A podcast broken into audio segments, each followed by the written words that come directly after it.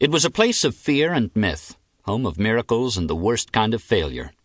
I'd spent a quarter of my life there, learning to deal with the rhythm, the madness, the starched whiteness of it all.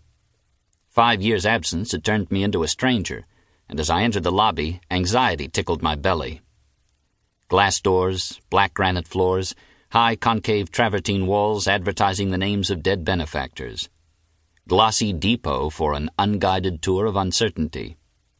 Spring, outside, but in here, time had a different meaning. A group of surgical interns, God, they were taking them young, slouched by on paper-soled scrub slippers, humbled by double shifts.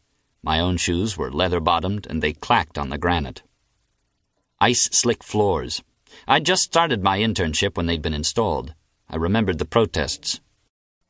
Petitions against the illogic of polished stone in a place where children ran and walked and limped and wheeled.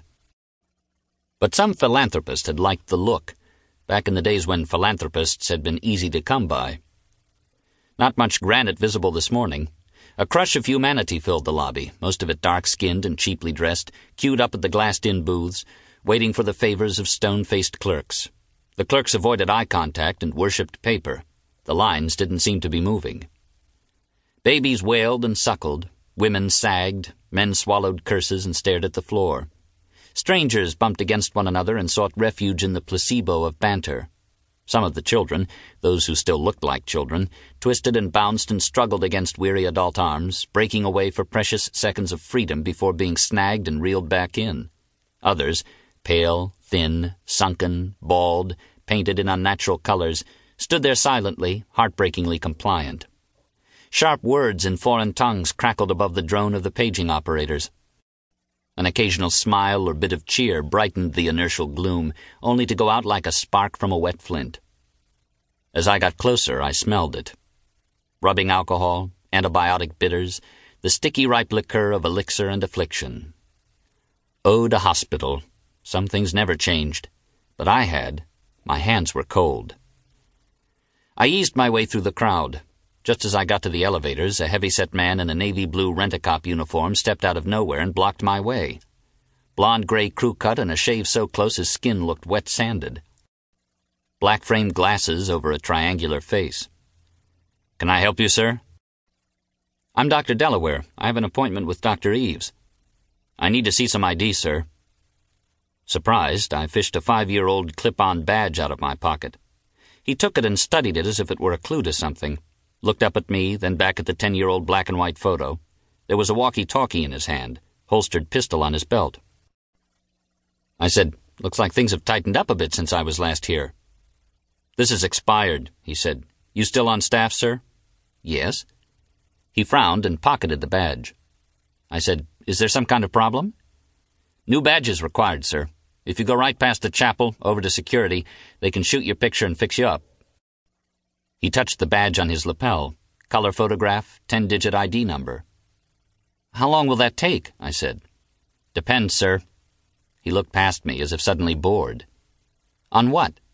How many are ahead of you? Whether your paperwork's current. I said, Listen, my appointment with Dr. Eves is in just a couple of minutes. I'll take care of the badge on my way out. Afraid not, sir, he said, still focused somewhere else. He folded his arms across his chest. Regulations. Is this something recent? Letters were sent to the medical staff last summer. Must have missed that one. Must have dropped it in the trash, unopened, like most of my hospital mail. He didn't answer. I'm really pressed for time. I said, How about if I get a visitor's badge to tide me over? Visitors' badges are for visitors, sir. I'm visiting Dr. Eves. He swung his eyes back to me. Another frown, darker, contemplative. He inspected the pattern on my tie, touched his belt on the holster side. Visitors' badges are over at registration, he said, hooking a thumb at one of the dense queues. He crossed his arms again. I smiled. No way around it, huh? No, sir. Just past the chapel? Just past and turn right. Been having crime problems? I said. I don't make the rules, sir. I just enforce them. He waited a moment before moving aside, followed my exit with his squint. I turned the corner, half expecting to see him trailing, but the corridor was empty and silent. The door marked Security Services was 20 paces down. A sign hung from the knob. Back in, above a printed clock with movable hands, said at 9.30 a.m. My watch said 9.10. I knocked anyway. No answer. I looked back. No rent-a-cop. Remembering a staff elevator just past nuclear medicine, I continued down the hall. Nuclear medicine was now community resources. Another closed door. The elevator was still there, but the buttons were missing. The machine had been switched to key operated. I was looking for the nearest stairway when a couple of orderlies appeared, wheeling an empty gurney. Both were young, tall, black, sporting geometrically carved hip hop hairstyles, talking earnestly about the Raiders game. One of them produced a key, inserted it into the lock, and turned.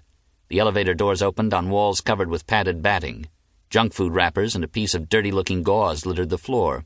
The orderlies pushed the gurney in. I followed.